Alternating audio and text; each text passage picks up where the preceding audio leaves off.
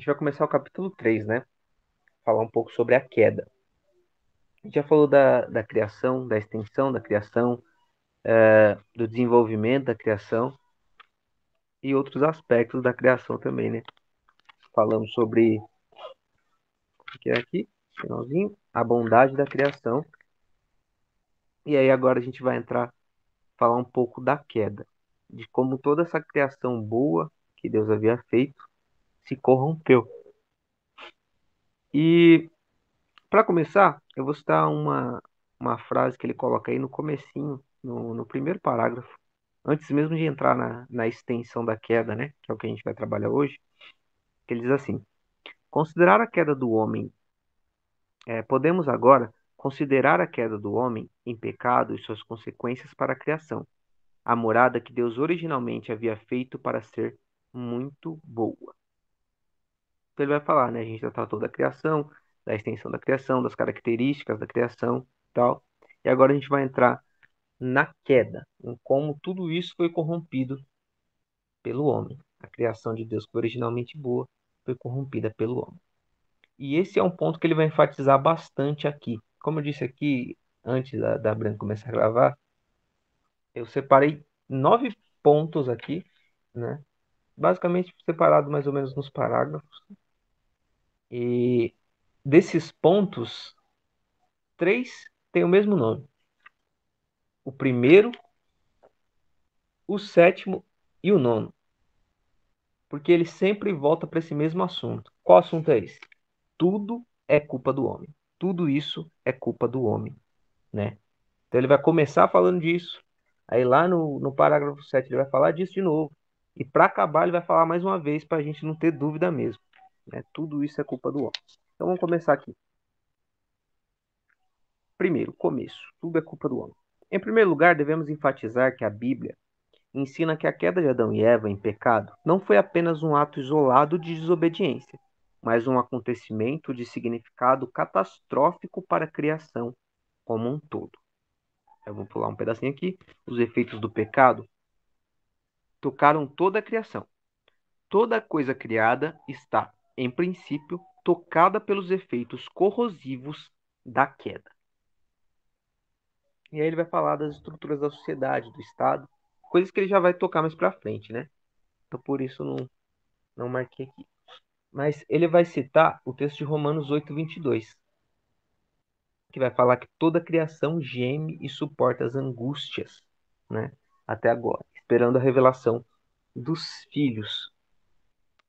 E isso é muito interessante, porque tem muita gente que acha que a cultura ou que a, que a, a sociedade em si, ela não pode ser restaurada, né?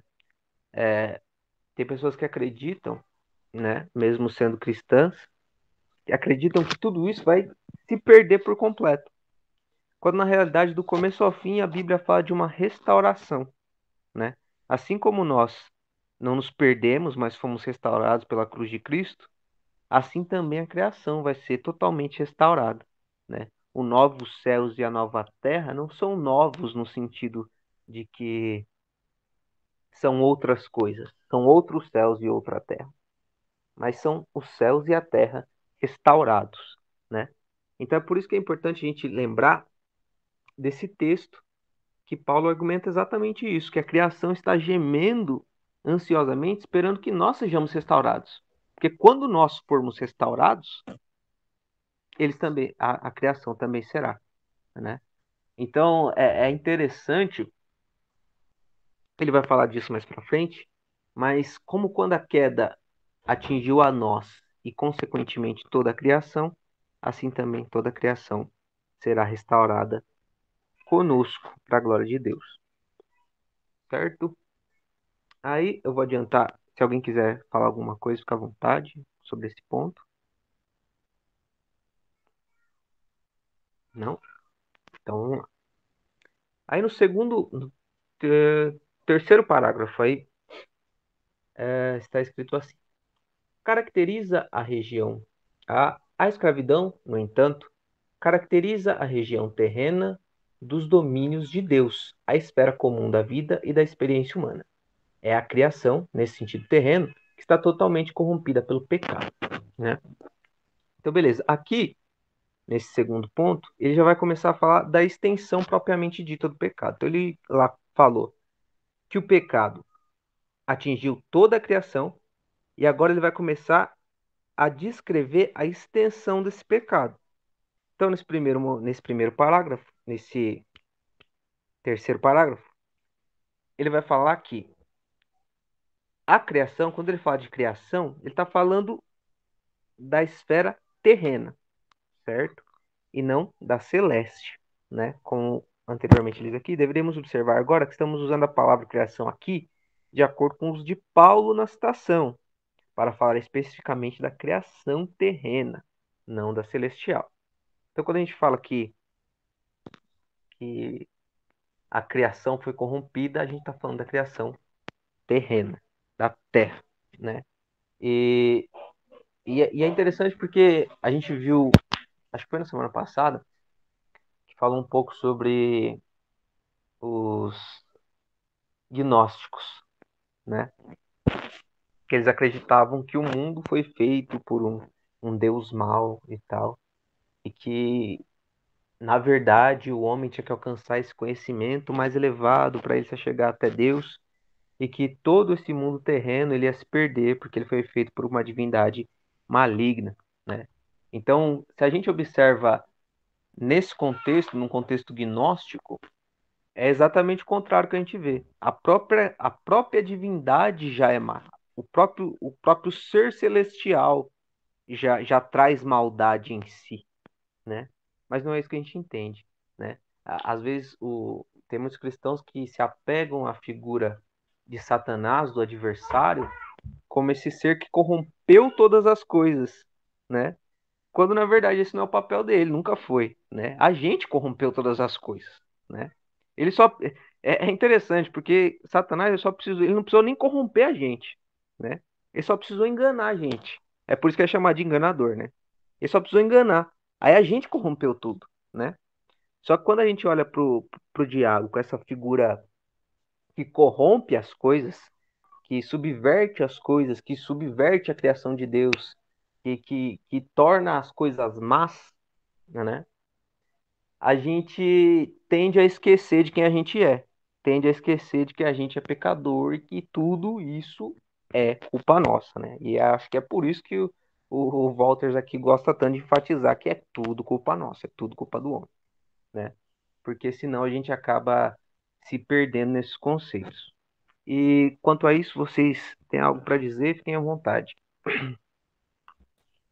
É, na primeira vez que você deu uma abertura, eu estava ali pegando água e eu não comentei. Mas só falando aqui no primeiro parágrafo, eu, eu marquei aqui essa questão quando ele fala que o pecado não é um ato isolado. Porque muitas vezes a gente se esconde atrás das sombras para cometer os nossos pecados mas a luz trará eles à tona. E o nosso pecado ele não afeta isoladamente a nós. O, o pecado sexual ele não atinge somente o casal, mas ele atinge toda uma geração e toda uma comunhão de pessoas que vão vir a, a, a ter relacionamento com essas pessoas futuramente. Assim como o pecado da avareza e todos os nossos pecados, quando a gente os comete, a gente sempre pensa que eles são um caso isolado. Porque a gente não tem essa referência de, cara, comer uma maçã, comer o fruto do conhecimento do bem e do mal, nos trouxe ao ponto em que nós vivemos hoje. Então não existe pecado isolado, porque nós somos um só corpo, o corpo de Cristo.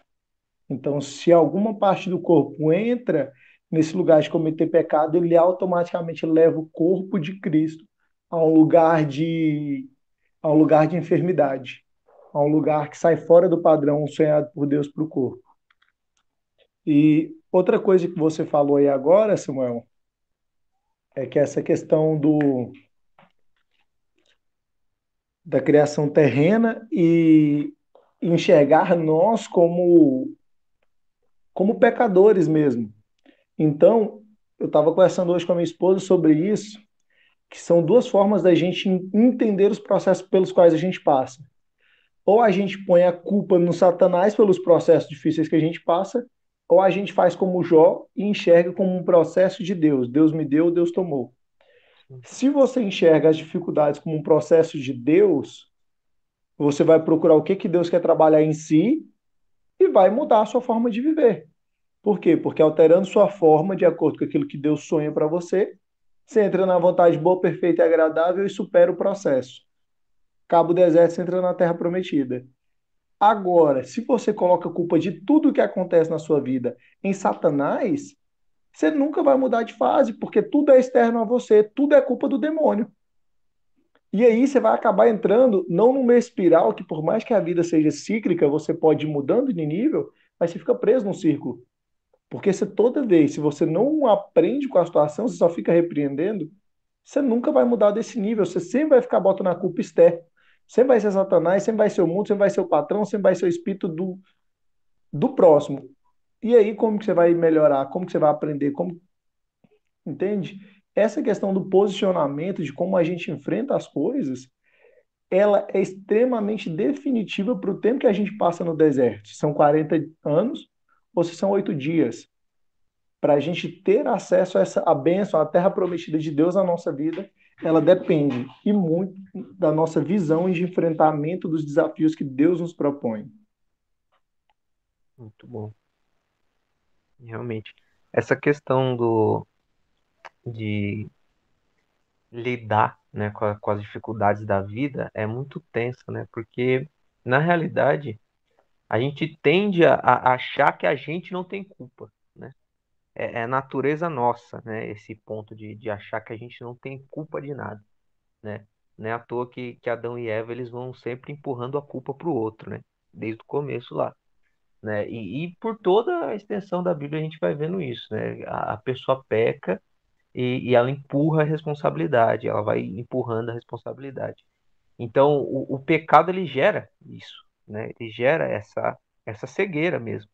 É, você fica cego para o quão vil você é, né? Acho que o caso mais, mais assim forte disso para mim é, é, Davi, né, cara? Olha o que que Davi fez e o cara não se tocava que tava pecando, sabe? O, o cara que era o segundo coração de Deus, que se arrependia com prontidão. Então, quem que é a gente, tá ligado? Pra, pra, pra, pra olhar pra gente num, e não culpar o outro ou não achar que a gente tá errado, sabe? Por isso que a gente tá, tem que estar tá sempre voltando à verdade do evangelho, por isso que a gente tá sempre lembrando, como o Walters aqui sempre lembra, é tudo culpa nossa, cara. Tudo culpa nossa. Sabe que se a gente não pensar assim, cara, é, e é louco isso, porque lendo o livro hoje, tava, ele vai mais para frente, vai falar sobre doenças, sobre é, é, doenças mentais e tal.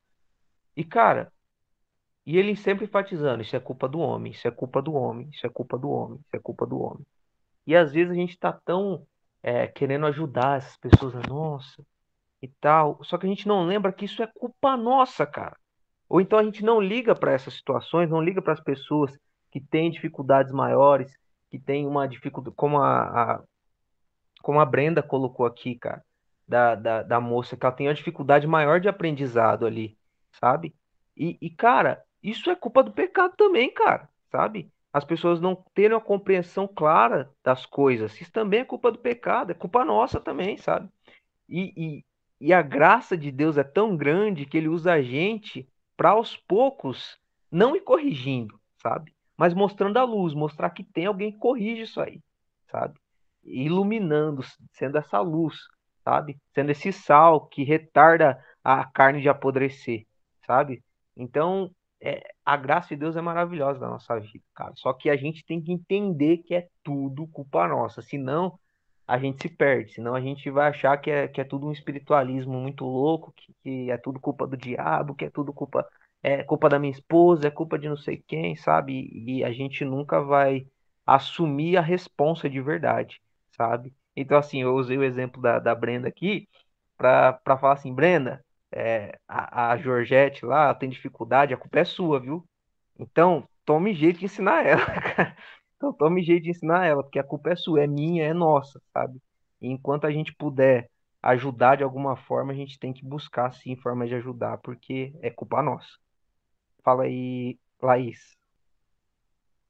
É, fazendo um link com o que vocês é, falaram agora há pouco, é, envolve muito a questão da maturidade né, cristã, porque é muito mais cômodo a gente colocar a culpa, a responsabilidade do, do, dos pecados em Adão e Eva e a gente não, não lembrar que a gente é tanto como co-participante da criação, só que ainda tem aí a, a co-participação junto com Adão e Eva nos inúmeros pecados que ainda cometemos. É e então esse processo de maturidade envolve, nossa, um quebrantamento gigante, um, uma renúncia, igual fala aqui mais para frente, né? É, toda é, até questões muito internas, como o Hélio disse, tem sequelas que, assim, na nossa visão, são irreparáveis. Claro que tem a graça, a misericórdia do Senhor que pode fazer tudo novo, mas é, ainda mais a gente vive numa sociedade que respeito, ou então a, a vontade própria, a, a idolatria do eu, deixa isso tudo de lado eu acredito que a Eva só pensou nela na hora e nem pensou nas outras coisas. Então a gente acaba fazendo, infelizmente, muitas dessas coisas ainda hoje. É verdade, verdade. É, é enquanto você falava, eu lembrei do texto de a primeira Coríntios, a segunda, primeira, né? Paulo vai falar que ele deu leite e, e era para eles estarem comendo carne já, e eles ainda estão no leite, porque eles ainda estão com tretinha, com divisão, sabe? Os caras não entenderam ainda, tanto tempo depois ainda não entenderam qual que é a questão da coisa, sabe? É muito maior do que isso, tá? Muito maior que essas fichinhas, é muito maior do que eu ficar acusando o outro, que eu falar que eu sou melhor que o outro, sabe? É olhar e ver que todo mundo é pior, sabe? Todo mundo é ruim. Não tem ninguém melhor que ninguém. Todo mundo é ruim, sabe? Então, é, essa verdade precisa transparecer para a gente amadurecer. Como a Laís bem falou aqui, se a gente não entende que a gente é pecador, se isso não está sempre dentro da nossa cabeça, a gente não amadurece. A gente fica sempre no leitinho ali quando a gente já devia estar tá comendo um churrasco bom. Fala aí, Carlos. Não, pedir desculpa aos irmãos, é que chegou uma visita aqui agora, aí eu tive que abaixar o volume, fiquei meio desligado atendendo a visita, a visita acabou de sair. Aí eu perdi um pouco aí. Ou vejo no, no, no vídeo da, da Brenda. Tá certo. Beleza. É, mais alguém tem algo para comentar sobre esse ponto? Samuel, você falando aí, né, que a gente não entende que todos nós somos ruins. Sim. E aí Cara, não é querendo criar polêmica, nem entrar por esse assunto, mas me lembra muito de política, que tem uma galera que defende um lado, tem uma galera que defende outro lado, mas é tudo uma bosta, é tudo ruim, é tudo caído, velho. Então, por mais que a gente tenha que trazer essa restauração, a gente tem que ter primeiro, e isso aqui a gente usa esse exemplo porque é bem é bem vívido para todo mundo. Teve manifestação dia 7, teve manifestação ontem.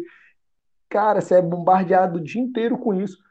Mas na verdade é tudo ruim, porque nós somos nós, enquanto criaturas, somos frutos do pecado e só somos restaurados quando somos quando assumimos a identidade de filhos e nos, e nos adentramos próximo desse reino, dessa vontade de Deus.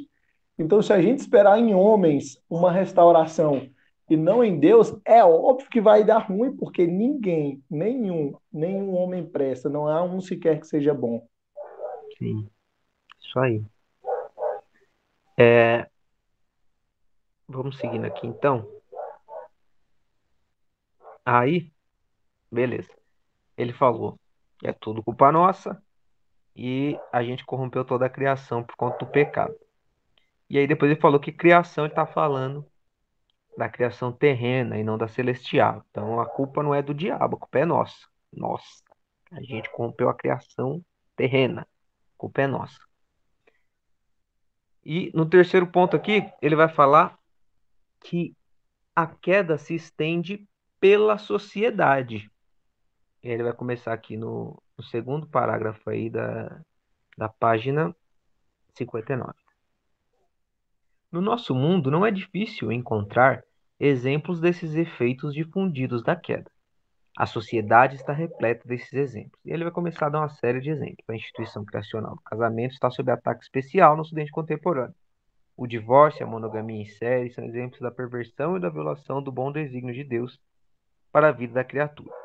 A família está severamente deformada pelas forças destruidoras de uma sociedade materialista, no qual os pais frequentemente negligenciam os interesses de seus filhos em nome da carreira.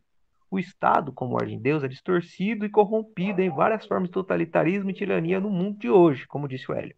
A distorção também é evidente nos sistemas políticos que, em res... que incentivam a formação de política governamental simplesmente em resposta à pressão de grupos de interesse especiais, em vez de fazê-lo em resposta à exigência pela justiça verdadeira para todos.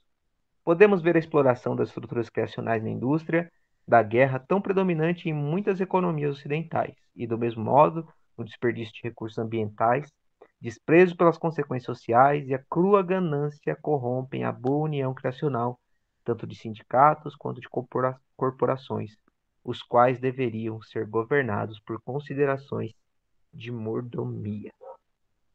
Né? Então, o que, que a gente vê aqui? Né? Em todos esses casos, aquilo que a gente já citou antes, né? Quando a gente perde a mão do que é o mandato social, quando a gente perde a mão do que é o mandato espiritual, o cultural se perde, cara. O cultural se perde. A gente vai distorcendo tudo, vai distorcendo o casamento, vai distorcendo a família, vai distorcendo o Estado, vai distorcendo uh, os grupos que deveriam ser para ajudar, né? Que ele coloca ali uh, as os sindicatos, as corporações, tudo isso vai se corrompendo.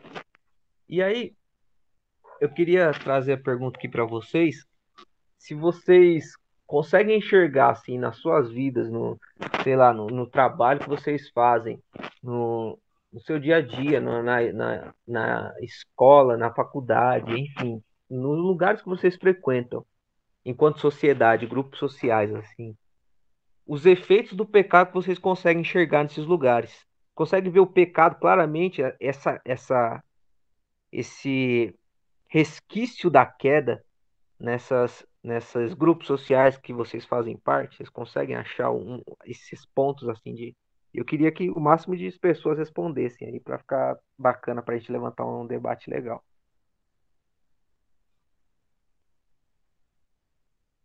Eu queria dar boa noite pro pessoal.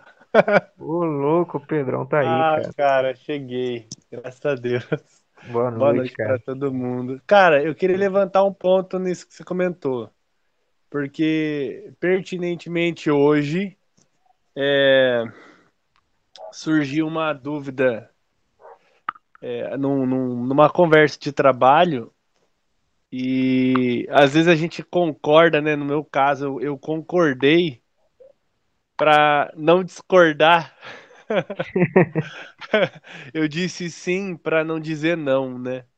Por que, que eu tô dizendo isso? Porque aonde eu trabalho, a gente trabalha com vendas, né? A minha área é vendas e, e os vendedores de plantão aí sabem como como é complicado, né? Você vender algo para alguém, você precisa ser muito persuasivo.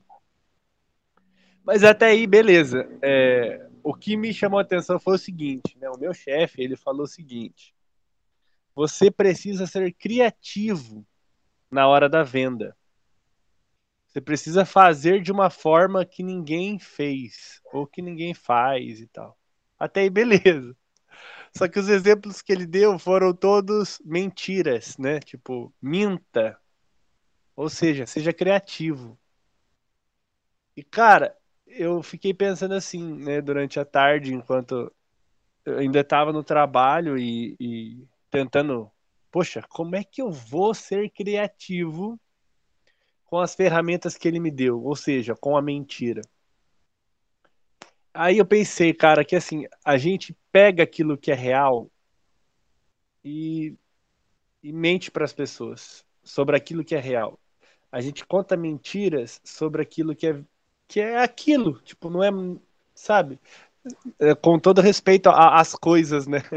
Que a gente precisa ter mesmo, né? A criação de Deus. Aquilo é aquilo e pronto, sabe? Tipo, o meu trabalho é o meu trabalho. É, acho que a gente não pode menosprezar nada que o outro faz, né? Mas ao mesmo tempo a gente tem que exaltar aquilo que é que existe de bom e de verdadeiro nas coisas. Então eu acho que o ponto que você trouxe para mim é muito aquilo assim, é, cara, eu preciso mostrar para as pessoas que isso é bom, mas eu não preciso mentir. Eu não preciso enganar. Eu não preciso, ou seja, essa é a corrupção, eu acho que é a extensão da corrupção, né? a extensão do pecado nas coisas criadas. A gente quer utilizar das coisas, a gente quer consumir as coisas, a gente quer e a gente mente sobre elas, a gente se engana sobre elas, a gente sabe, faz de tudo para fazer delas uma coisa que elas não são. Então, eu acho que essa é a. Não sei se essa foi a pergunta diretamente, porque eu não peguei o antecedente, o que antecedeu, né? Mas a partir daquilo que eu vi você lendo, eu acho que um dos efeitos na, da queda, né, do pecado, no meu trabalho, na minha realidade, é esse. Eu tenho que mentir para as pessoas para fazer com que o que eu estou oferecendo é algo bom. Cara, isso me sei lá, eu acho que eu deixo de fazer vendas porque eu não quero mentir, então aquilo que é bom é, não é tão bom assim, porque a verdade não basta mais, né? Enfim, era isso que eu queria comentar. Bacana, cara. É, é interessante esse ponto que você trouxe, é, das coisas serem coisas, né?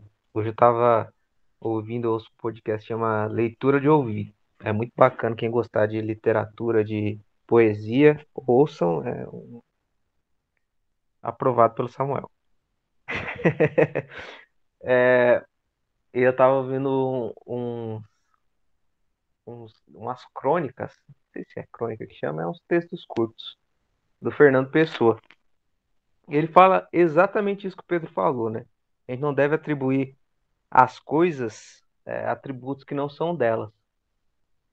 Só que aí o, o Fernando Pessoa, né? Ele usa um, um, um heterônimo lá, um, um alter ego para escrever esse texto, né?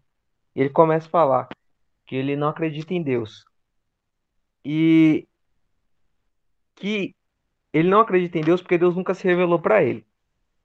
Mas que se Deus for as plantas, for o pôr do sol, for uh, as árvores, então ele acredita em Deus. Mas para que chamá-las de Deus se elas já são árvores, já são flores, já são pôr do sol, ou seja, para que eu vou atribuir aquilo que elas não são? Para que eu vou chamar elas de outra coisa que elas não são? Apesar desse pensamento distorcido dele, muito louco, né? É, que remete ao, texto de, de Romanos 1, ele me fez pensar numa coisa interessante que às vezes a gente atribui muito valor a coisas que não tem tanto valor, cara e que às vezes a gente atribui muito pouco valor a coisas que têm valor, sabe? Então, assim, é, eu ouvindo Pedro falar ali sobre a, a, profissão de vendedor e tal, e, cara, isso tem muito valor, cara. Isso tem muito valor porque o próprio Deus, sabe? Ele, de certa forma, ele vende a criação dele quando ele tá sempre falando que ela é boa, sabe? Ela é boa, sabe? Mas ele ressalta aquilo que realmente é bom, sabe? Porque ele fez, ele sabe que é bom, sabe? Então, isso é muito louco porque ele não foge da realidade da coisa, sabe? Ele sabe que é bom. Mas é quando o homem vem e peca, ele também fala: a criação vai ser maldita por sua causa, cara. Sabe? Então ele diz o que é. Ele dá o nome às coisas do que elas realmente são. E aí você falando de de querer deturpar, né, para vender as coisas. E é interessante que a gente está sempre querendo deturpar é, não só é, nas vendas, mas no nosso dia a dia, tudo que a gente faz, cara, a gente tá querendo deturpar de alguma coisa, querendo contar uma pequena, uma pequena alteraçãozinha da realidade para parecer que a gente não é tão, a gente não é tão errado assim, sabe? Não é, não é, não é tão ruim assim o que a gente faz, sabe? É, é não é. E, e, aí é que, e aí é que tá, cara. E, e esse é o ponto da questão que a gente tá falando aqui, de tudo ser culpa do homem, sabe?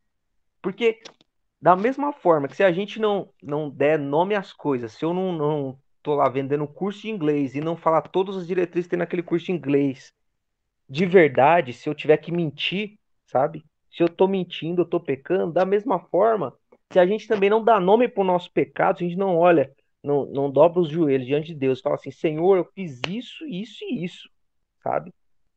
A gente também tá querendo deturpar de alguma maneira, cara. Se a gente, se a gente chega para falar para alguém, eu tô aqui me confessando, e aí eu não dou nome aos bois, sabe? Eu quero me confessar, mas eu não me confesso, sabe? Então é, é, é uma coisa muito louca mesmo essa questão do de como é, o nosso ego, eu vejo isso como ego, né? O, o nosso ego, nosso eu, vai querendo tomar conta das situações e, e, e deturpar mesmo, deturpar aquilo que a gente vê, aquilo que a gente acredita, para ver se a gente acredita na nossa própria mentira, sabe? Então, foi isso que me remeteu aí o que o, que o Pedro falou. Não sei se tem muito a ver com o assunto, mas eu, eu viajei aqui. Quem quiser falar mais alguma coisa, fiquem à vontade. O Eric levantou a mão aí. Fala, Eric. Opa, fala aí, Eric. Não, eu queria comentar algumas coisas rapidinho. Primeiro é só sobre essa questão da confissão detalhada que você comentou, que é muito, muito interessante esse assunto, né? Eu até ouvi alguns estudos recentes sobre isso. Meu, e como o pastor estava comentando lá da minha igreja, né? Ele falou: isso é muito errado, essa questão da gente fazer confissões genéricas. Senhor, me perdoa pelos meus pecados, abençoa, Senhor Deus, o meu dia, eu te agradeço por tudo. E, meu, é muito, muito, muito sábio detalhar as coisas. Pô, eu errei em tal atitude, eu cometi tal pensamento, eu falei tal coisa. É, isso valoriza muito mais o relacionamento e a conversa na oração com Deus. A segunda coisa que eu ia falar é em relação é, ao que você tinha perguntado, é, tinha pedido para a gente comentar, né? Experiências do dia a dia, onde a gente acaba deturpando e vendo mentiras no meio. No, no meio em que eu tô, às vezes é muito fácil a questão de se envolver com conteúdos ilegais, como PDF, softwares, leituras. Então, entre aspas, seria relativamente fácil a gente avançar, progredir, aumentar o conhecimento por meio de coisas ilegais, imorais, mas a gente sabe que não está fazendo uma coisa certa. Então, se a gente se pôr por alguns segundos no lugar daquele produtor de conteúdo, daquele autor de determinada obra, a gente sabe que não deve ser feito né? E a terceira coisa para concluir foi em relação ao que você falou, é, Samuel, do, de valorizar, né? Às vezes a gente valoriza coisas muito mais do que elas realmente são. Eu estava vendo um vídeo muito interessante de um teólogo, onde ele estava comentando sobre Eclesiastes. E ele, ele, de certa forma, discordou do ponto de vista de que vários teólogos falam de que Eclesiastes é uma representação de uma vida sem Deus, de um ser humano sem Deus. E ele, ele trouxe um outro ponto. Ele falou que Eclesiastes ele é um pouco de. Ele usou até o termo HDR para fotografia. Ou seja, existem momentos bons na vida e existem momentos ruins. E montando tudo isso, a gente sabe que todos os seres humanos, eles nascem, crescem e morrem. Então Deus criou todos os seres humanos com esse propósito de vida aqui na Terra, lógico, porque é, o propósito principal é a eternidade para morar com Ele. Mas tudo ni, nisso também há beleza. Então há beleza na tristeza, na alegria, no sofrimento, nas coisas boas. E aí a gente acaba realmente, como você estava falando, Samuel, supervalorizando é, o futuro, aguardando vivendo ansiosamente, esperando chegar a algo, enquanto a gente perde tempo no presente, deveria dever, é, podendo valorizar mais o presente ou supervalorizando o passado, coisas que aconteceram, que ficaram para trás e a gente não consegue, isso vira um fardo. Então, acho que tem um pouquinho também de a ver com o que você falou sobre é, valorizar coisas que não devem ser valorizadas. Bacana, muito bom. É interessante você comentar de Eclesiastes, que Eclesiastes vai falar, né? Que é, é melhor a gente ser convidado para um luto, né? Para um, um funeral, do que ser convidado para uma festa, né? Então, olha os nossos valores invertidos aí, né? Porque todo mundo prefere ir pra festa, né? Mas qual que é a brisa de, de, de ir para uma casa onde tem luto? É você entender a brevidade da vida, né? Você entender que uma hora isso aqui vai acabar, né? E que se a gente viver de qualquer jeito, sabe? Uma hora vão igual aquele, aquela parábola de Jesus, né? É, louco, hoje pedirão sua alma, e o que tem feito para quem será, o que tem preparado para quem será, né?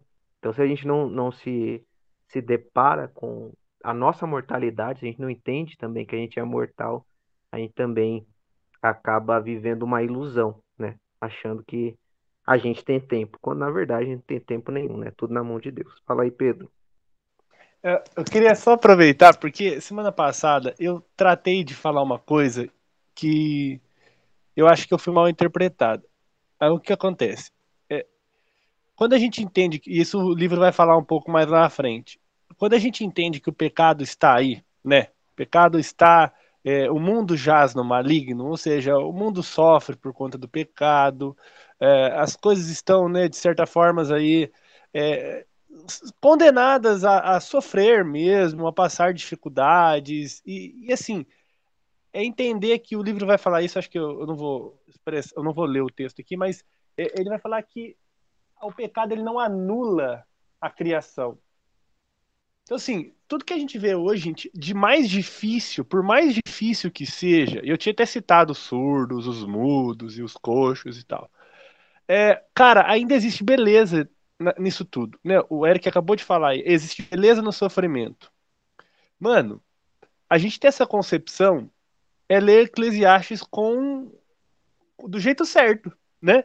Existe beleza nisso tudo porque Deus está nisso tudo. Né? Deus não perdeu o controle, Deus é soberano, Deus ele cuida, ele sustenta. É, eu gosto muito de uma passagem no, em 1 João que diz assim que Jesus é a luz que ilumina todo homem que vem à terra.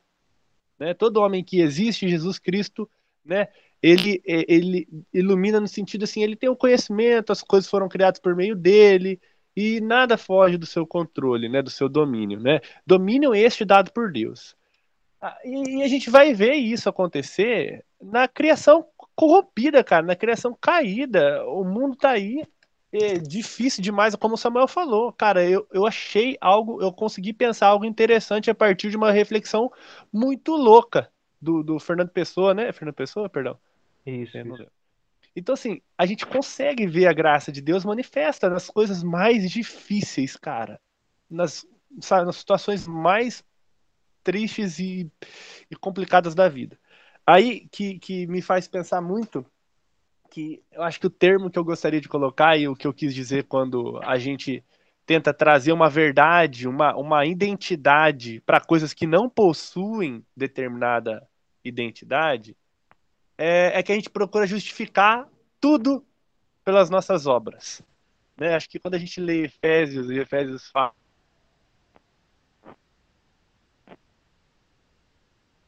Travou. Falhou. Fala, toda a glória, toda a honra seja dada a Deus, é porque a gente faz questão Ô, de ô, justificar a nossa. Oi. É que deu uma travada aí. Você começou a falar de Efésios, Isso. é como dizem Efésios e Aí, Ah, Voltou tá. agora. Voltou agora? é.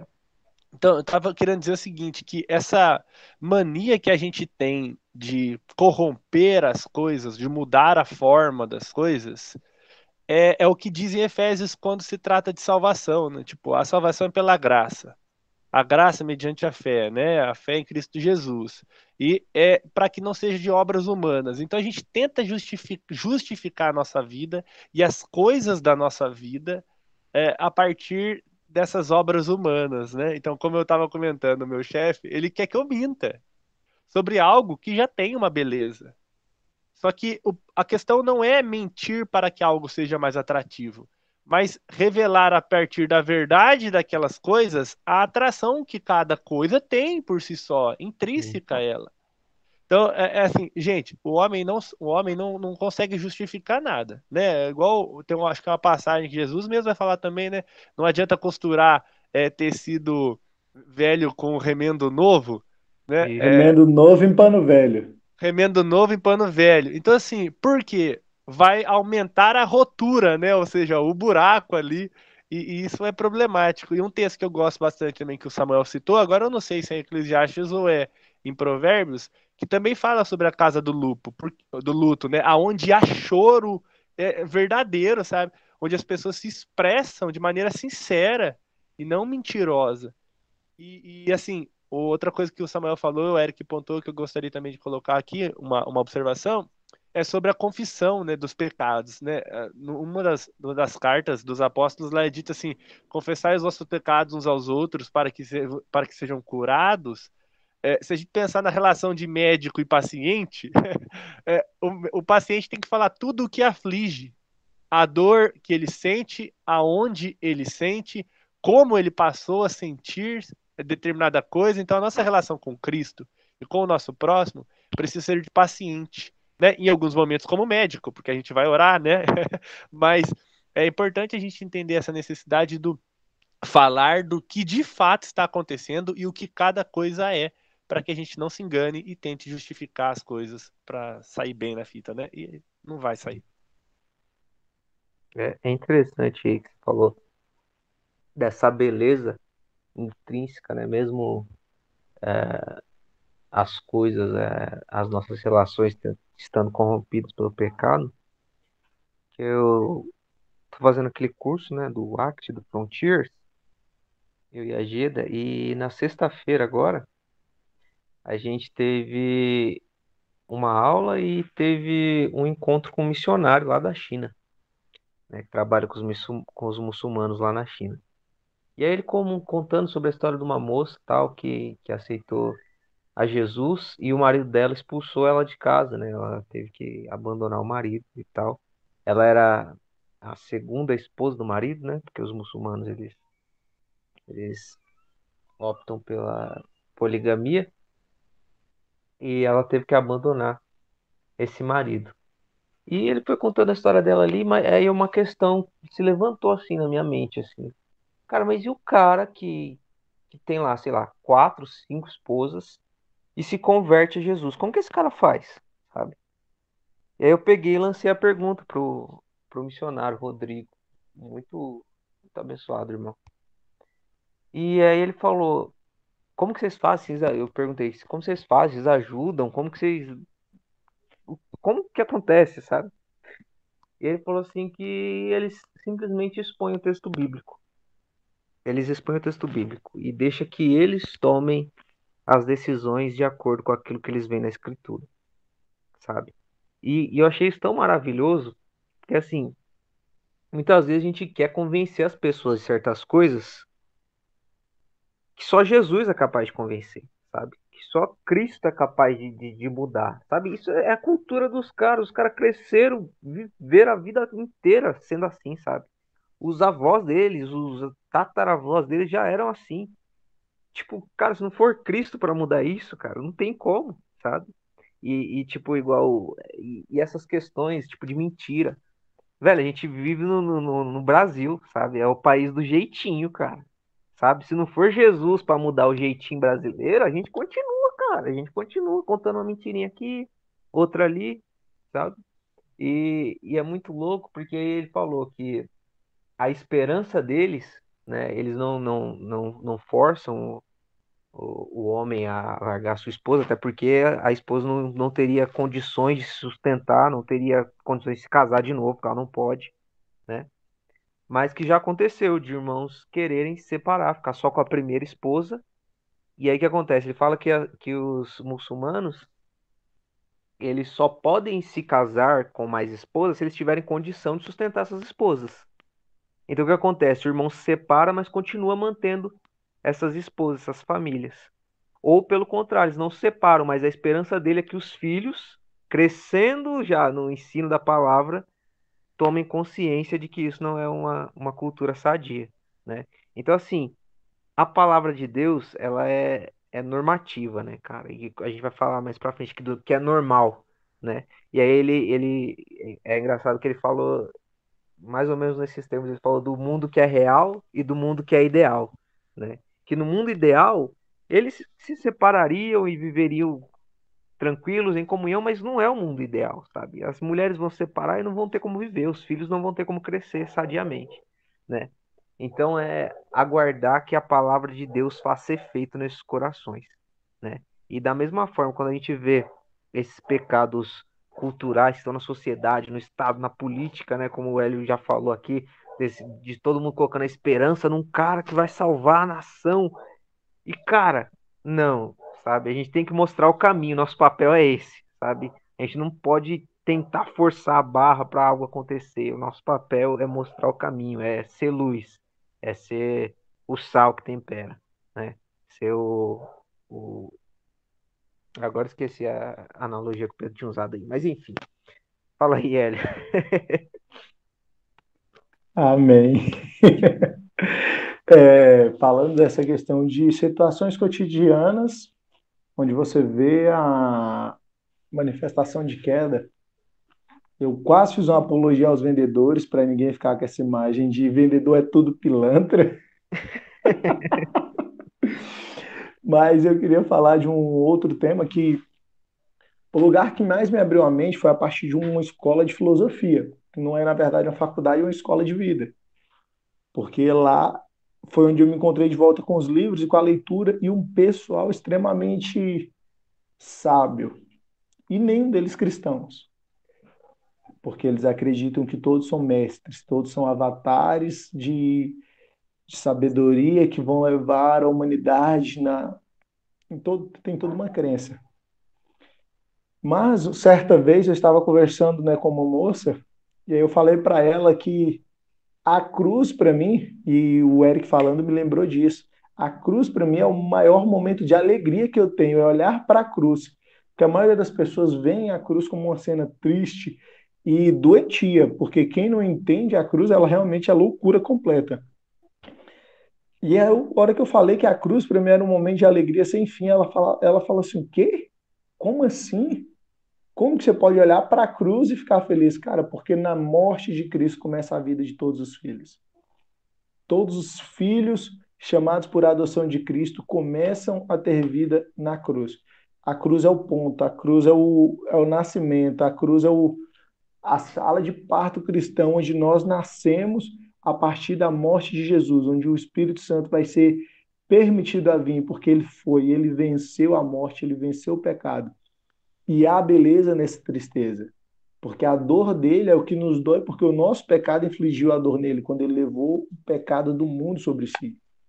Então, quando você vê assim mesmo, mesmo em lugares que não tem uma, uma cultura cristã, tem uma cultura secular, e tem um conhecimento que é desse conhecimento mais universalista, que está em expansão no Brasil,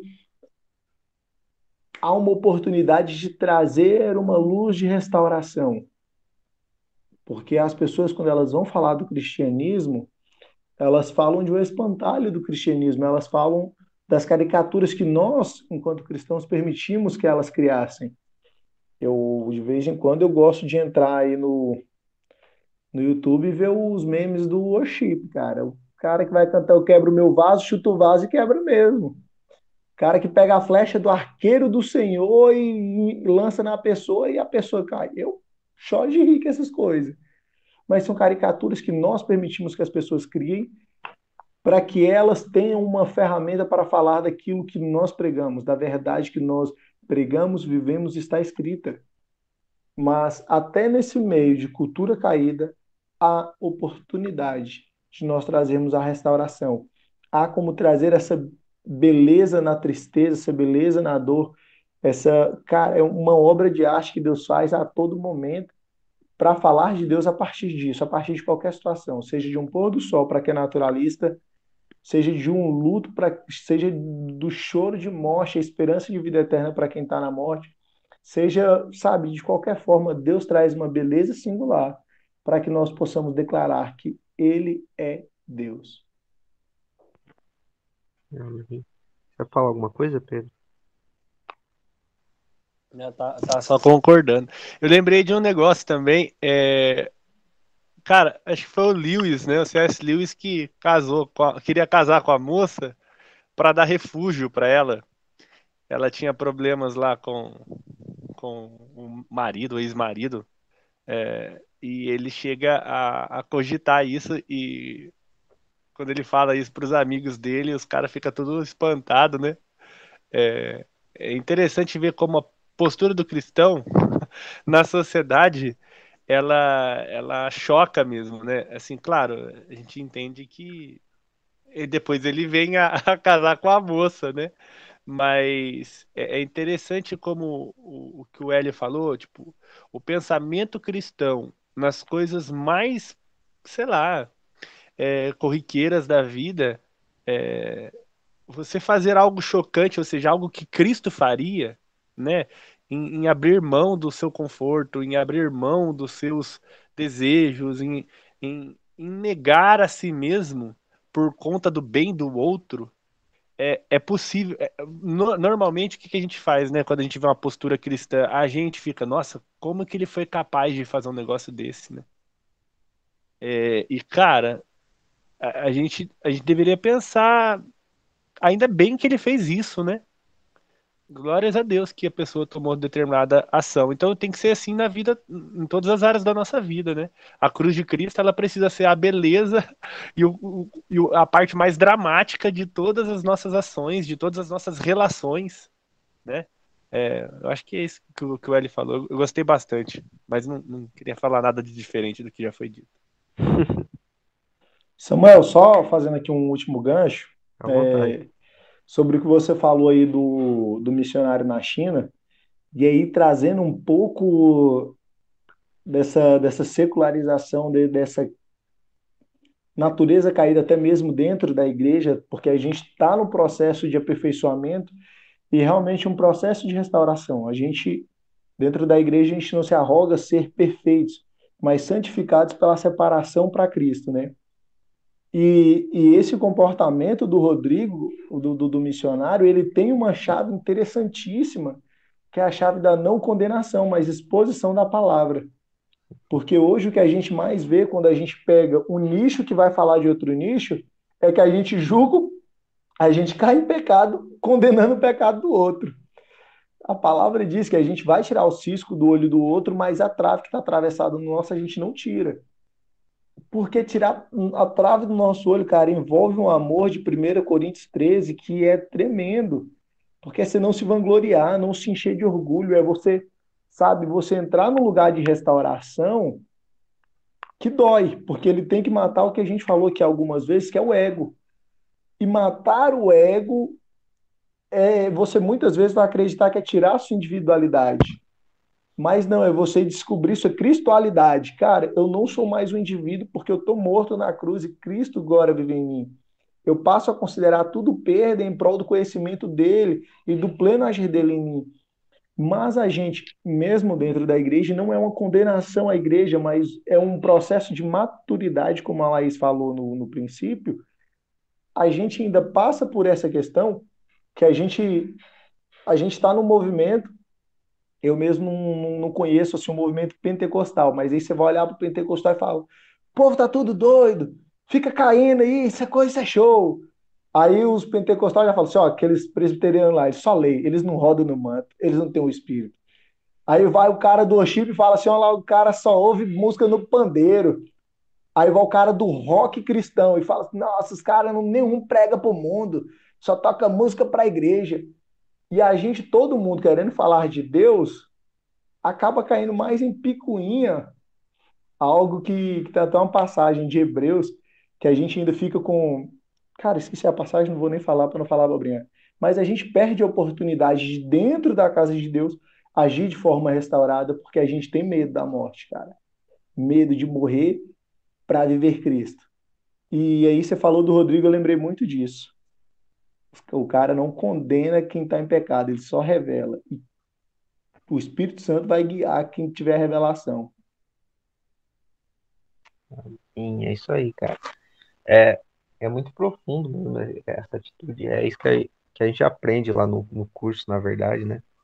De, de ter essa, essa proximidade com as pessoas, né?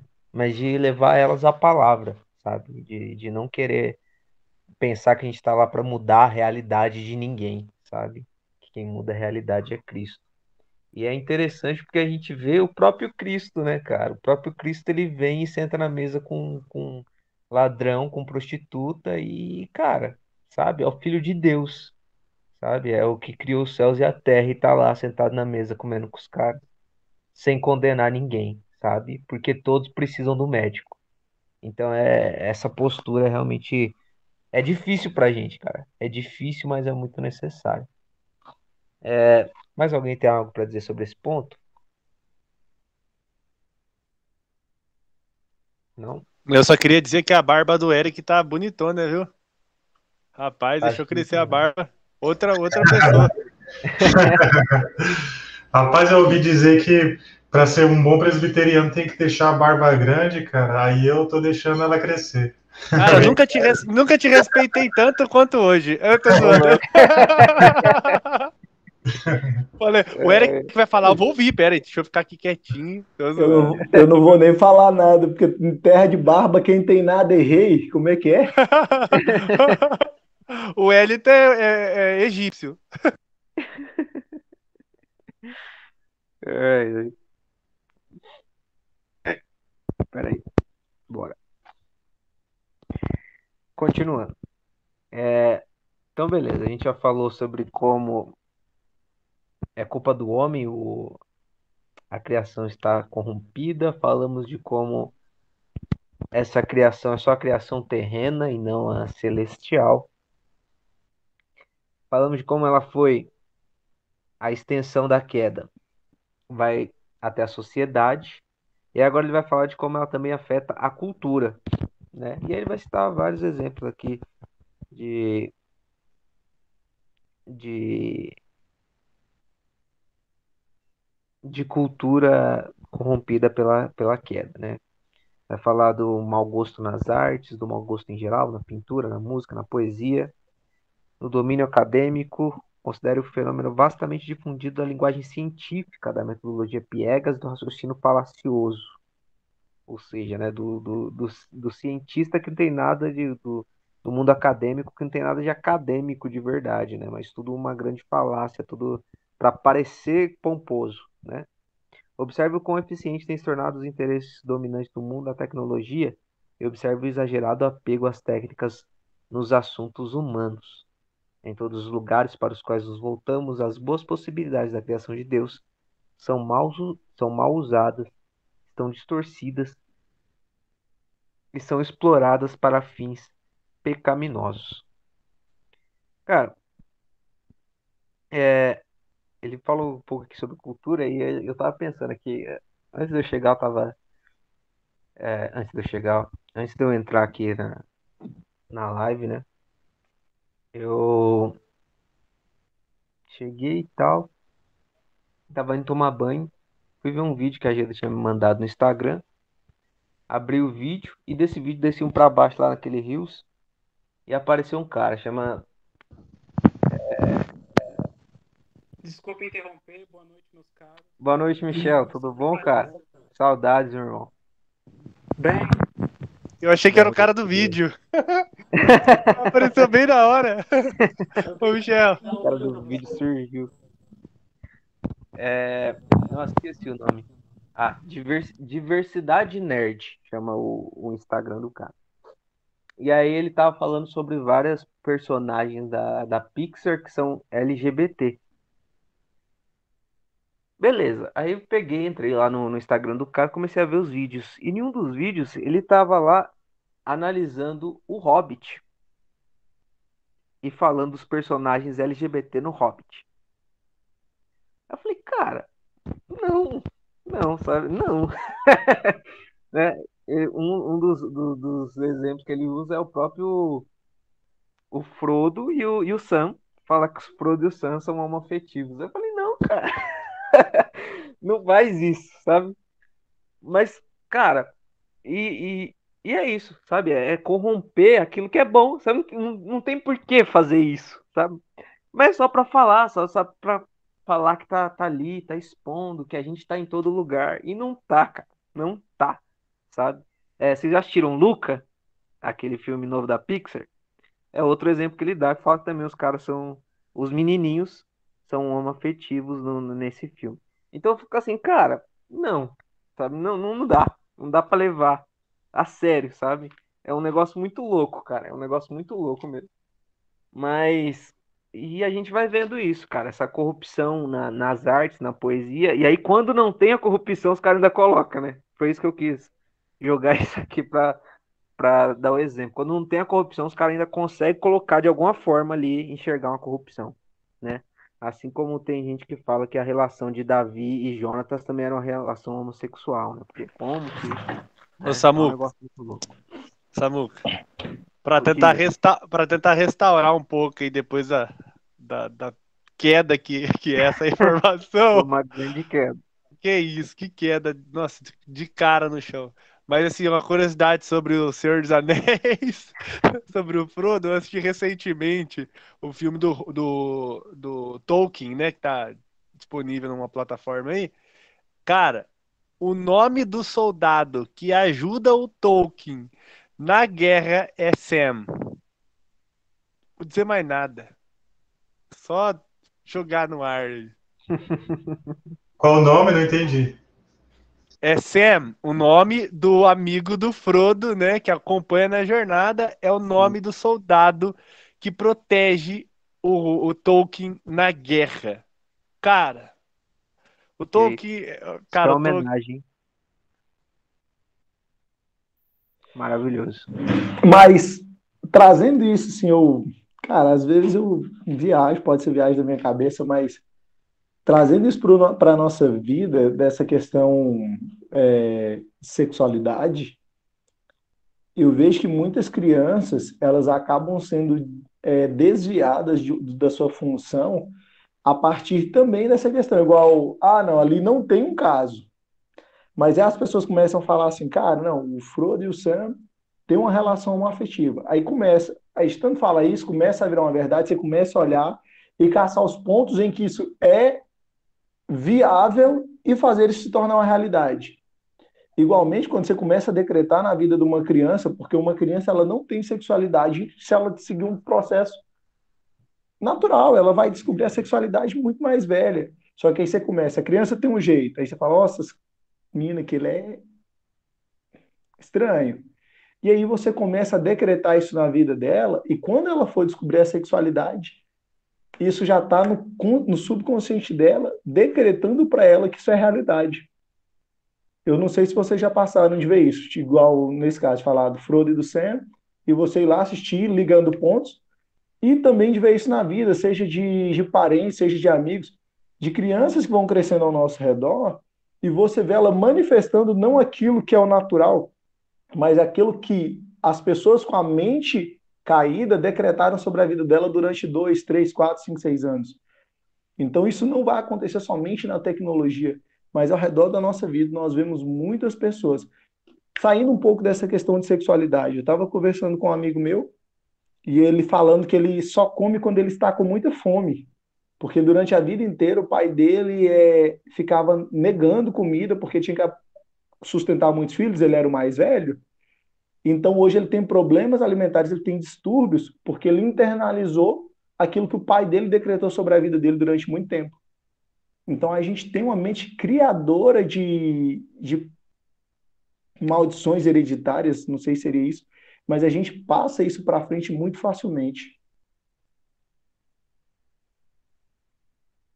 É isso. Entendi.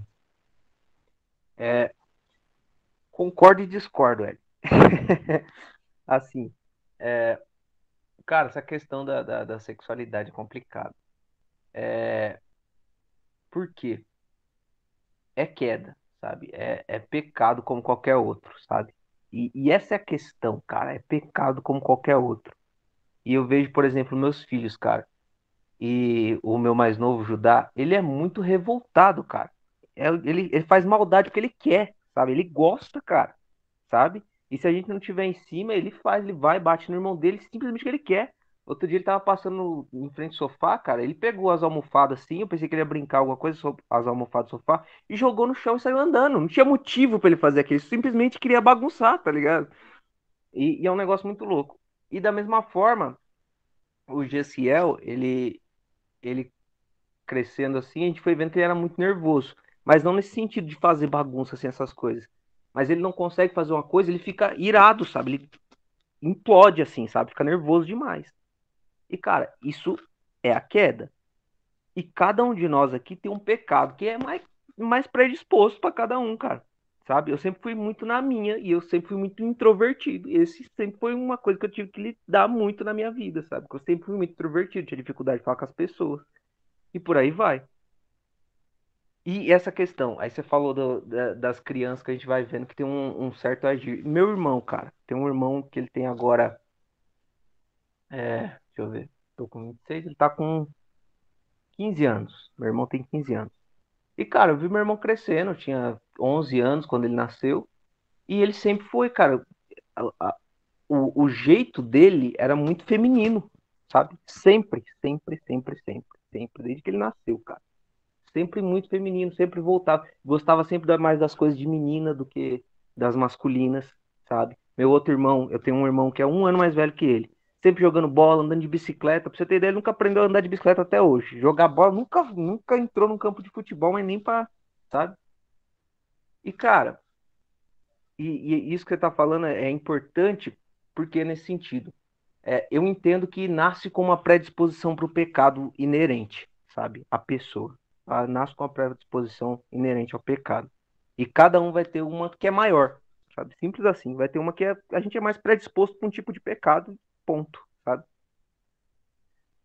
Mas isso que você falou de, de incentivar, de ficar falando, de isso é muito importante da gente não fazer, de não ficar igual eu acabei de falar aqui do meu filho, né? Que ele é, que é muito nervoso, faz muita bagunça. E, cara, se eu ficar o tempo todo falando, ô, Judá, mas você é muito bagunceiro, ô, Judá, mas você fica. O outro, ah, mas Jessiel, você é muito nervoso, você sabe, ficar reforçando isso, isso realmente pode levar isso a acender dentro deles, eu acredito nisso. Mas, por exemplo, meu irmão, graças a Deus, até hoje não demonstrou nada nesse sentido, né? Embora ele tenha esse lado é, mais afeminado que o comum. Mas se a gente vê também nas nossas relações cotidianas, a gente vê pessoas que são muito é, afeminadas, né? assim, tem um jeito mais afeminado de ser, né? Não tão é, masculino, viril como a gente vê normalmente, mas que são pessoas que são é, é, heterossexuais, normais, assim, no, no sentido de, da sexualidade, e que simplesmente tem essa feminilidade mais a, acesa, assim, digamos assim, né? Mas o que eu quero dizer com isso? É, eu acredito que o pecado já nasce no coração humano, né? Acho que todo mundo aqui acredita nisso. E eu acredito que essas predisposições já estão lá. Esses pecadinhos que já, já vão ser os nossos pecados de estimação, já estão lá desde o começo, sabe? Já estão lá desde o começo. E o nosso papel, enquanto pessoas que estão aqui perto dessas crianças, é tentar neutralizar esses pecados que a gente já vê tão acesos desde o começo, desde o começo, né? Desde o começo para que eles não evoluam, né? Então, assim, há essa predisposição e a gente tem que lutar contra ela. É isso que eu vejo, é isso que eu entendo. Então, por isso eu concordo e discordo ao mesmo tempo ali, né? Não sei se ficou bem claro o que eu falei ou se eu me embananei, mas enfim. É, o Michel colocou aqui que ele vai estar tá em Caçapava domingo. Ô, Michel, aí sim, fazer uma visita para nós, tá certo. Mais alguém tem algo a dizer aí? Samuca, é... eu acho que o Carlos levantou a mão o e Carlos abaixou. levantou. Fala aí, Carlos. Desculpa que eu tô no celular, não dá para ver todo mundo. Ô, Samuel, você veja bem. Diga. Você falou isso aí sobre o pecado de predisposição. Eu não vou discordar e nem concordar totalmente, mas a gente é um pouco produto do meio. A gente, a gente em parte daquilo que a gente é, é da, da nossa criação, ou seja, assim, o modo como você foi criado, o ambiente, o lugar, a classe. Por exemplo, eu nasci numa família, fui criado num bairro, estudei numa escola, e isso me formou parte do que eu sou. Não, não é regra, mas parte do que eu sou, eu fui formado pela minha criação. E desenvolvi certas tendências e certos gostos também pela criação. Mas é, é, que eu ia jogar um pouco de, de lenha na fogueira, só para você ter ideia, sobre esse negócio da sexualidade. É interessante que Jesus, ele está falando com os, com os discípulos, e ele cita exatamente sobre o eunuco.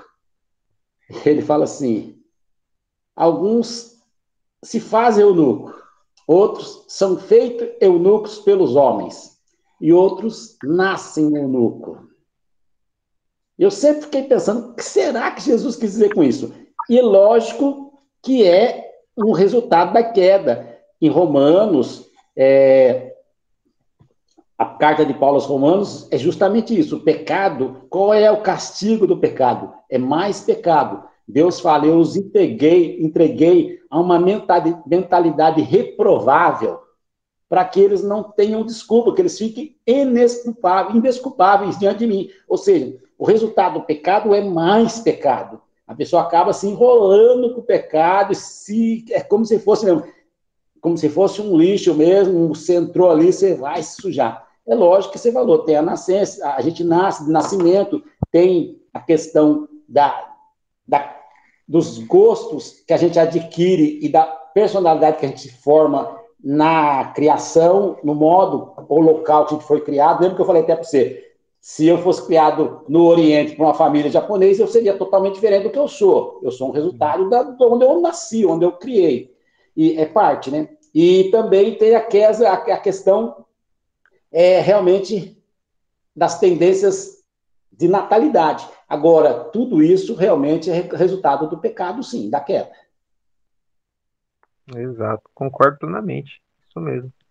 Ô, Samuca, o que eu, o que eu acho que o, eu acho, né? Eu uso achar alguma coisa aqui, é, tanto na fala do Hélio quanto na fala do, do Carlos, e na sua fala, é, o, é quase ou basicamente aquilo que a gente vai tratar no próximo tópico, que é estrutura e direcionamento, né? Não, não nesse que está incluso nessa leitura, né? Mas no seguinte, da, da próxima semana.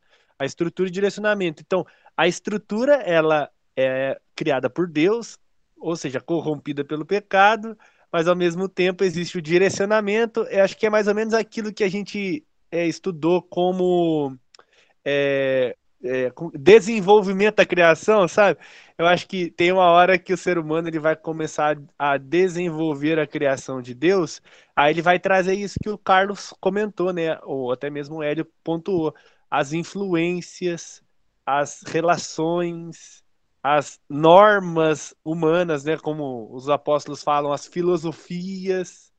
Então, é, vão corrompendo a criação, a, a, a, essência da ordem criada, da lei da criação, a partir da maneira que conduz, dirige e, e, e desenvolve, né? Mas quanto à identidade, à natureza, né, caída, sem dúvida. Isso daí é, é, o que a gente vê nos pequenininhos, né? Samuca leu, leu o Agostinho de Pona lá, o Confissões, então tá afiado. Não, mas é isso mesmo. Se não ficou claro, gente, é, é isso mesmo. Eu concordo com, com o que foi dito. A questão é, é que eu acho importante ressaltar o pecado desde a infância, senão a gente acaba colocando a culpa só no meio, né? Quando não é. Né? Então o pecado já nasce com a gente, né? Já nasce em pecado. Então queria pontuar isso. Mais alguém tem alguém, alguma coisa para falar?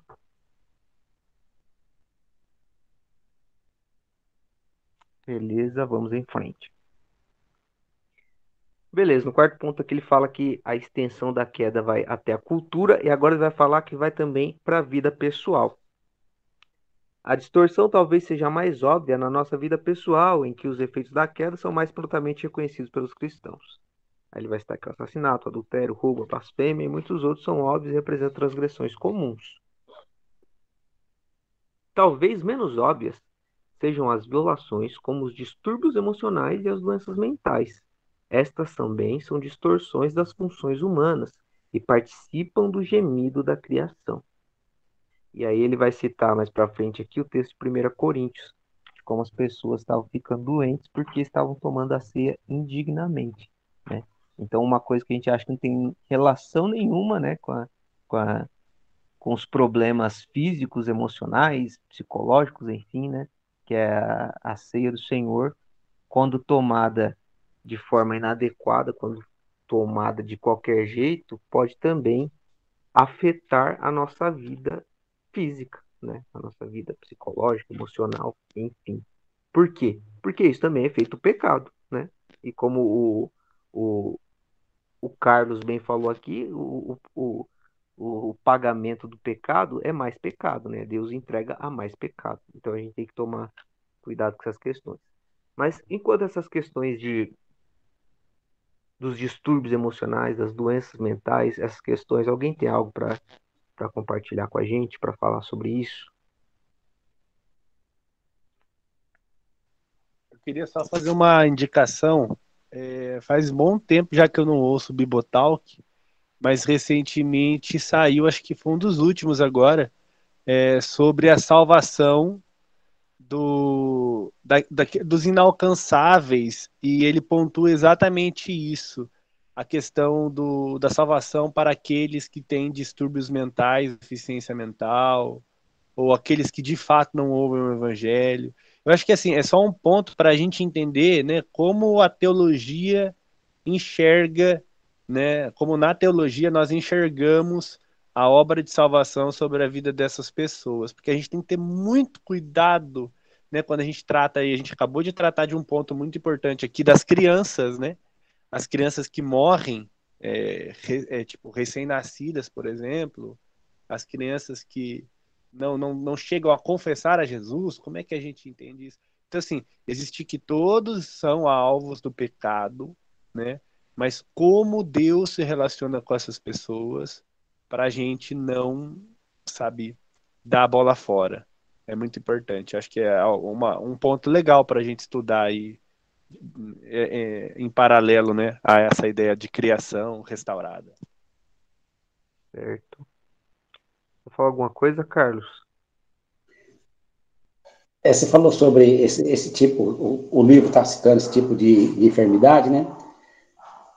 Samuel, a quantidade de servos de Deus que estão passando por problema de depressão, cara, melancolia, é uma enormidade. Eu, eu fico abismado em ver. E a gente tá, tem trabalhado, eu com a Bianca, tem trabalhado com algumas famílias, de, até pastores, casa, casais de pastores, passando por esse tipo de coisa. É uma coisa terrível. É, é lógico, é o tipo da doença que não aparece, mas o que tem de gente com depressão, com síndrome do pânico, com, tem, a gente foi visitar esse tempo uma, inclusive a prima da Bianca, ela não queria, ela não queria, ela estava com medo de sair de casa, ela estava com pavor de pessoas. E tem mesmo, tá? o negócio está bem complicado mesmo. Fala aí, Hélio. Recentemente eu tenho saído com um amigo meu para a gente trocar uma ideia e a gente conversando, ele falou que ele acredita que os vários relacionamentos pelos quais ele passou seja uma carência afetiva, né? É, ligada à paternidade, famílias, essas coisas, e que ele iria para um, um psicólogo. E, cara, eu entendo a pessoa procurar um psicólogo por vários motivos, mas a Bíblia já fala qual é o diagnóstico, saca, nesse caso. A, o distúrbio mental, ele não vem necessariamente de um distúrbio familiar, mas ele vem do pecado. E hoje em dia nós tratamos, nós buscamos muito tratamento, cara, porque a gente não quer tratar pecado, porque a gente não quer mudar a natureza, porque, cara, quantas pessoas não vão para o psicólogo para continuar abraçados com seus pecados e se aceitarem? Sabe, eu já comentei aqui algumas vezes que tem um livro aqui que eu comprei que ele é excelente sobre psicologia, psiquiatria e tratamento medicamentoso. Mas se a gente for olhar, cara, assim, de forma espiritual, a maioria, a maioria não, né? Porque eu só posso falar daquilo que eu vejo, daquilo que eu convivo, daqueles que eu conheço, e não tem como eu falar de todos, eu não conheço a maioria. Mas muitos dos casos, eles são necessários que a pessoa tenha um tratamento porque ela não quer tratar como a palavra fala para ela tratar. Eu vi uma pregação onde a pessoa finaliza dizendo que é normal ter depressão. Cara, é igual falar para mim que é normal cortar meu braço. E não, não digo isso querendo ser duro, digo isso com dor no coração mesmo, mas pode ser que a doença seja normal, mas ela ser normal na nossa vida é igual eu viver com gripe, é igual eu viver sentindo dor. Isso não é normal. A dor espiritual, a dor existencial, não existe falar que é normal viver com dor. Isso é fora do padrão, isso não deveria jamais ser aceito. Isso é, sabe, isso é tão distúrbio quanto você vê divórcio na igreja. Isso é tão quando você vê o divórcio na casa dos filhos de Deus, não cabe, cara. É, é totalmente insano. É como o Carlos disse, a, a quantidade ela é muito grande. Quando você olha para um Deus que cura e liberta, ele não só cura, ele te liberta. Como que existe tantos? Sabe, isso pelo menos para mim é extremamente assim, é indignante, saca? É, é interessante esse ponto que você tratou, Hélio, da questão da normalidade, porque é exatamente sobre isso que a gente vai falar no próximo ponto aqui. Né? Então, é indignante mesmo, é, é um negócio muito louco.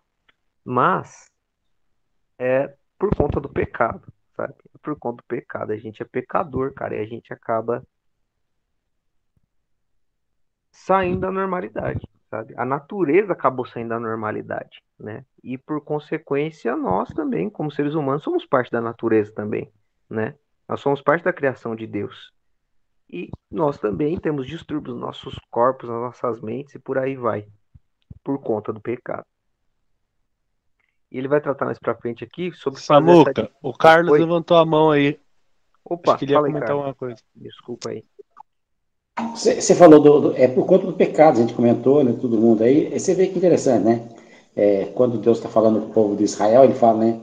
É que os, os meus ouvidos não estão agravados para que eu não possa vos abençoar, nem a minha mão encolhida para que eu possa. É, não posso te ouvir, né? Meus ouvidos não estão agravados para que eu não possa vos ouvir, nem minha mão encolhida para que eu não possa vos abençoar. Mas os vossos pecados fazem separação entre mim e vós. Ou seja, o pecado separa o homem de Deus. É, é, é lógico isso aí, isso aí é conhecido. E, então, aí falta o conhecimento de Deus, porque eu sempre, quando eu, eu, eu visito as pessoas assim, eu falo, puxa vida, a Bíblia, ela é muito clara, a nossa fortaleza, a nossa força é Cristo, é o Senhor. O Salmo 125 diz que aqueles que confiam no Senhor são como os montes de Sião, não se abalam. Aí você olha, as pessoas estão sempre abaladas por qualquer coisinha. Eles diminuem muito o nosso Deus. eu falo assim, quando eu falo eu falo para as pessoas, esse negócio de você se abalar por qualquer coisinha, você diminui muito Deus, você parece que forma que tem uma buta de uma montanha que até para Deus é difícil escalar. Imagine você, então. E não existe nada que não seja transponível junto a, a Deus. E, e eu falo sempre às pessoas. Então, é realmente, pecado separa o homem de Deus e o, a pessoa fica realmente perdido e fica inseguro. A, a falta de Deus traz insegurança. É isso aí. É, boa noite, Michel. Até mais. É, realmente, como o Carlos falou, é, toda a nossa dificuldade, né, vem por parte do pecado. Como a Laís pontuou lá atrás também, né?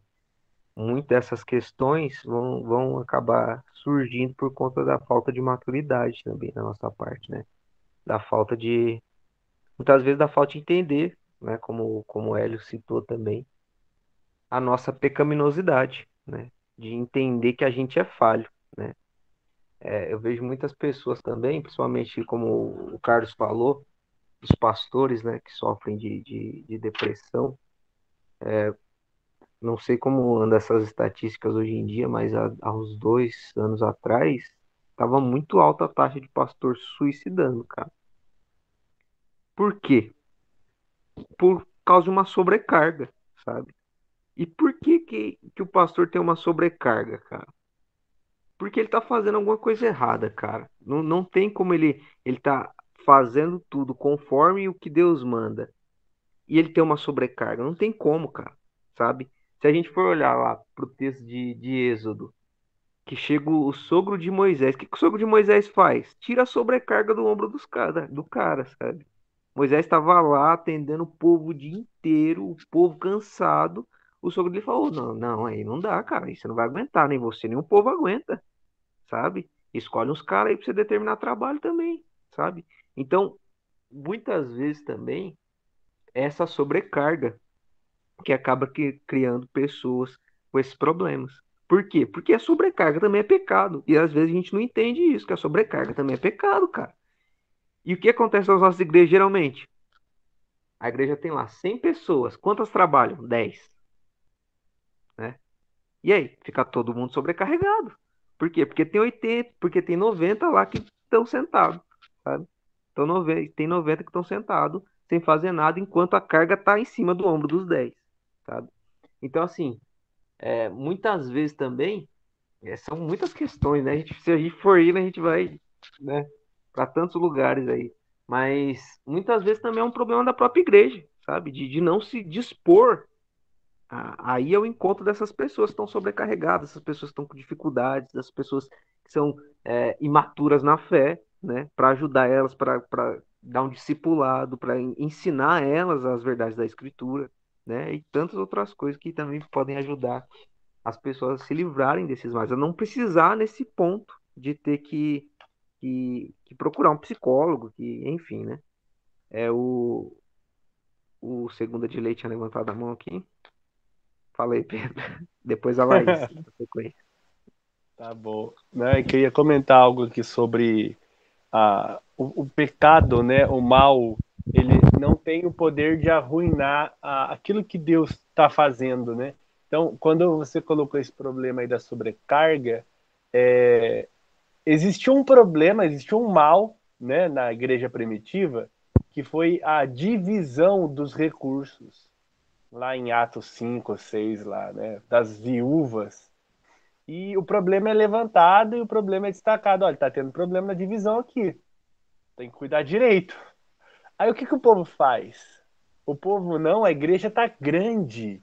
O que importa é a igreja grande. O que importa é o pastor ser mais conhecido do que todo mundo. Que acontece hoje em dia? As minhas igrejas elas lidam dessa forma, né? Que importa que poucos sejam conhecidos, não que toda a comunidade seja assistida. Então, a, a ideia é, vamos é, multiplicar e crescer, né? Vamos dividir, separar para poder cuidar das pessoas. O que, que eles fazem? Eles elegem homens cheios do Espírito Santo, cheios de sabedoria, homens justos, né? E um deles até mesmo é Estevão, morre cedo, né? No ministério.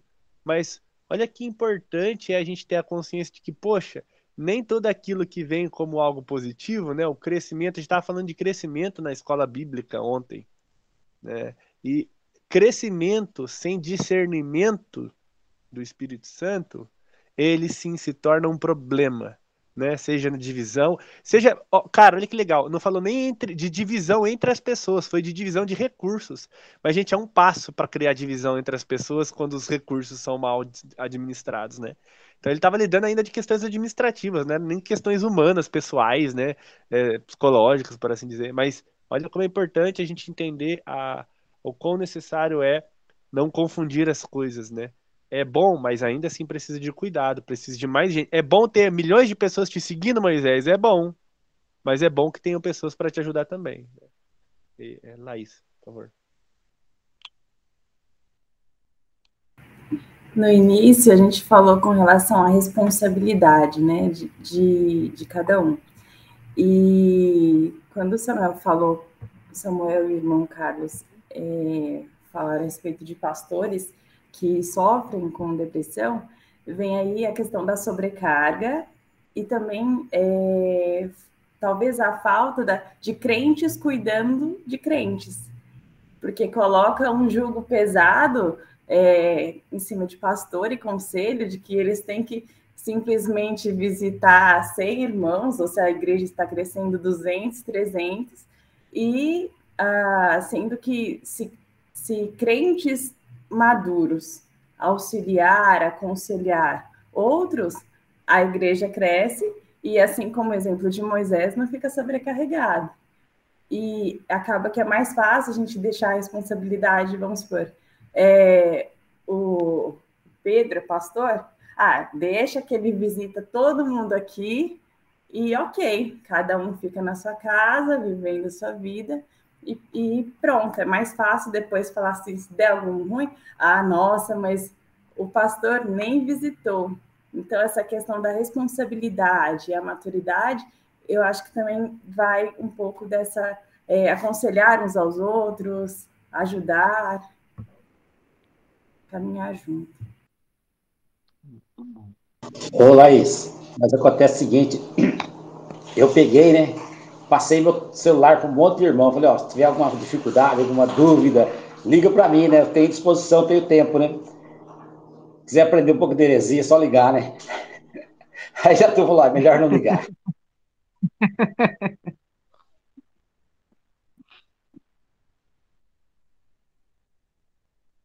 Fala, Laís.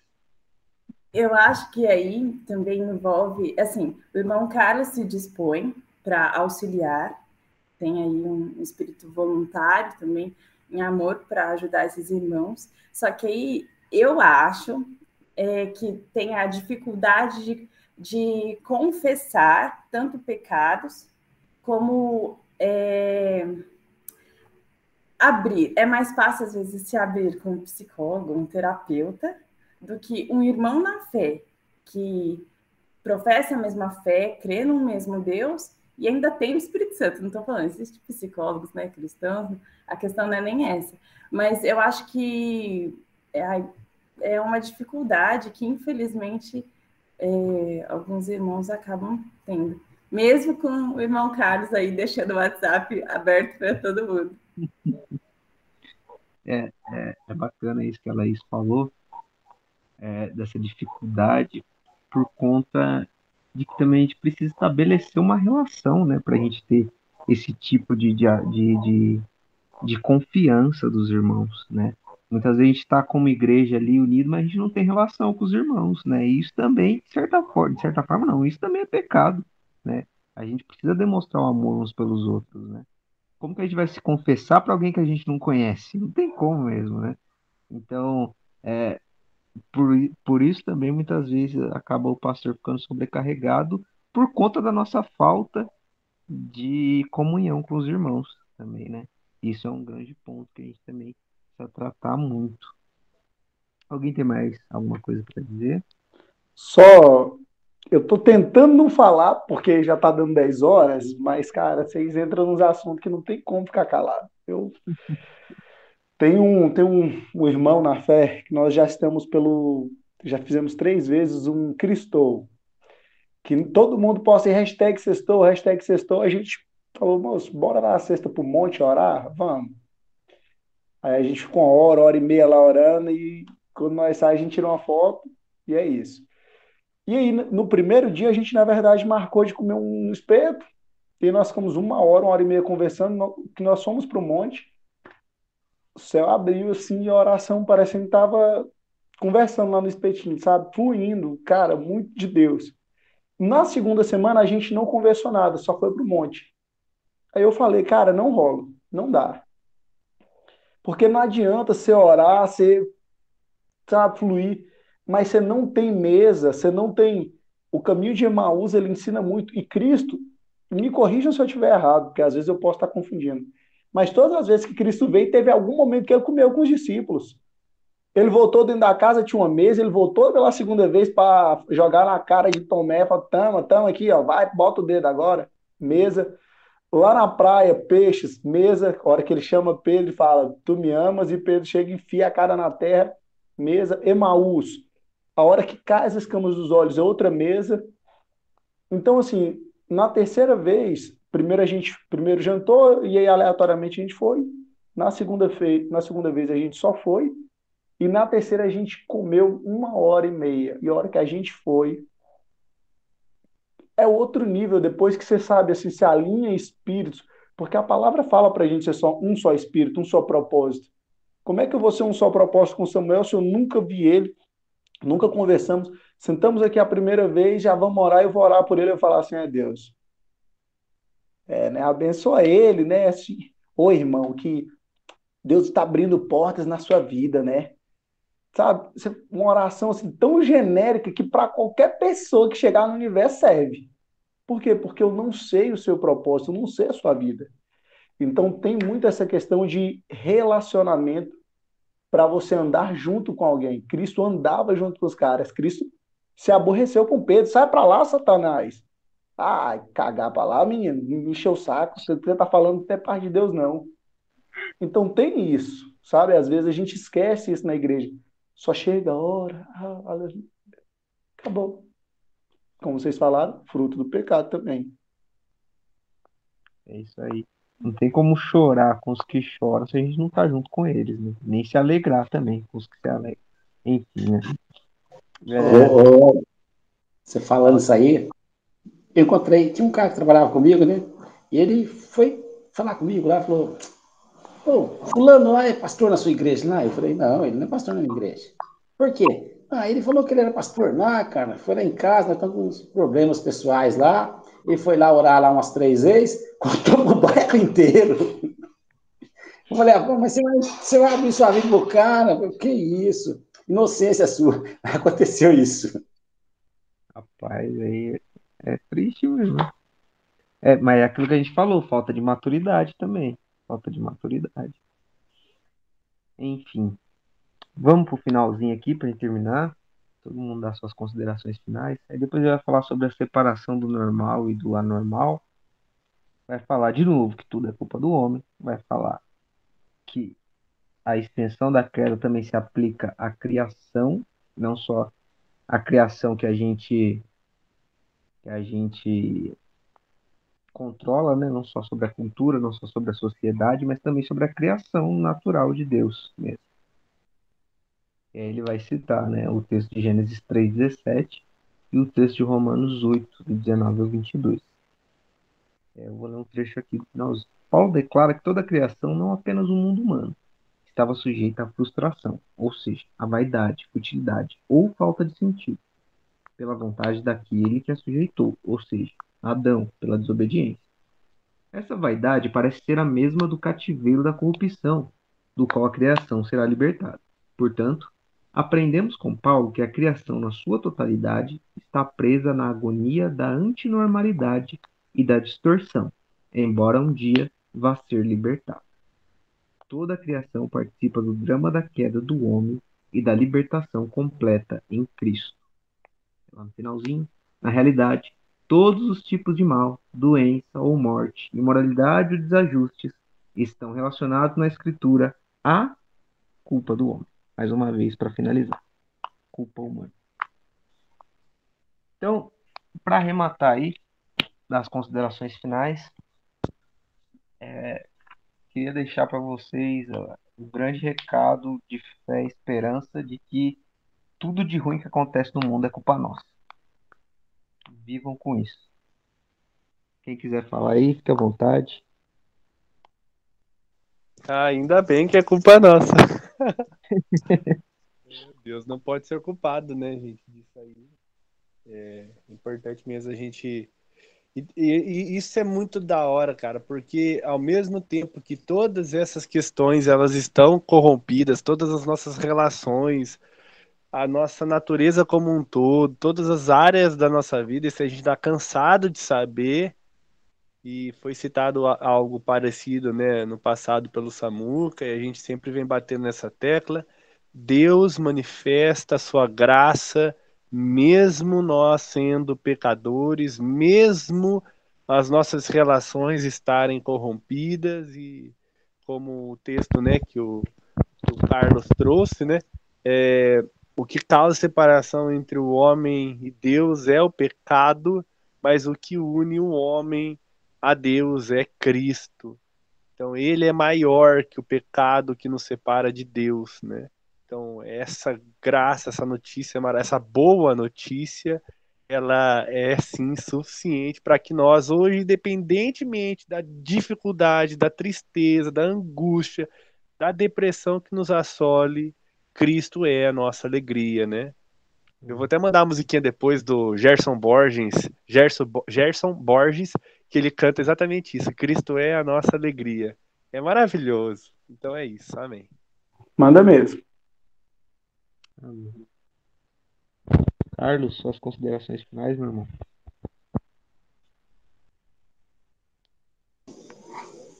Tranquilo, foi muito bom. O, o, é, o Pedro falando aí da queda, né? Que tudo é culpa do homem. A gente às vezes tenta empurrar para alguém. Ah, a culpa é do inimigo, o pessoal, somente os pentecostais, gostam muito de empurrar, não, inimigo, tá furioso, como se algum dia ele já fosse bom, né? Eu não sei quando ele foi bom, é, é às vezes sabe, levantou contra mim, eu não sei quando ele sentou, mas tudo bem, ele se levantou. Então, acaba que a culpa realmente é do homem mesmo, da queda, e tudo nisso aí, Deus tinha um propósito, porque Deus sabia que o homem iria realmente sair da linha e fazer o que fez, Apesar disso, Deus criou, porque Deus tinha um plano de salvação, porque o desejo de Deus, acima de tudo, é a companhia do homem. É o homem. Ele fez tudo, criou tudo e nos resgatou para que nós estivéssemos para sempre com Ele e que partisse de uma, entre aspas, escolha minha. Eu quero Deus. Porque tem muita gente que não quer.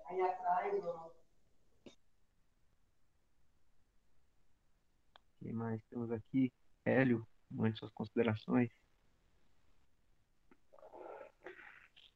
Se é tudo culpa do homem, não esqueçamos que é tudo para a glória de Deus. Amém. Se, se a nossa natureza é caída, a natureza dele é restauradora. E o Espírito Santo dele veio habitar em nós, para que, como nós falamos, nós sejamos luz e sal do mundo sabe? Que a gente não perca sempre essa transformação que o livro traz para a gente, que a Bíblia traz, mas que esse livro tem acelerado isso. Olhar para onde a natureza caída existe e se manifesta e sermos restauradores a partir de uma cosmovisão cristã. Eric, considerações finais, meu irmão. Agradecer por mais uma noite aí com vocês. E a respeito de, do que vocês estavam falando, né? Nas últimas palavras, realmente a questão da queda afetou todas as coisas que nós podemos ver. E eu fico também com as palavras do Hélio aí, que a gente possa se frustrar em relação à nossa própria natureza que nos leva a pecar, mas que isso gere esperança e aponte sempre para Cristo. E eu acredito que é, nós acreditamos, na verdade, que o Senhor também sempre nos atrai a Ele, através do Seu Espírito Santo, e glórias a Deus por isso. Amém. Brenda, Laís, Val, pronunciem-se. A Brenda colocou aqui, ainda bem que tem Jesus para nos justificar, porque se dependesse de nós,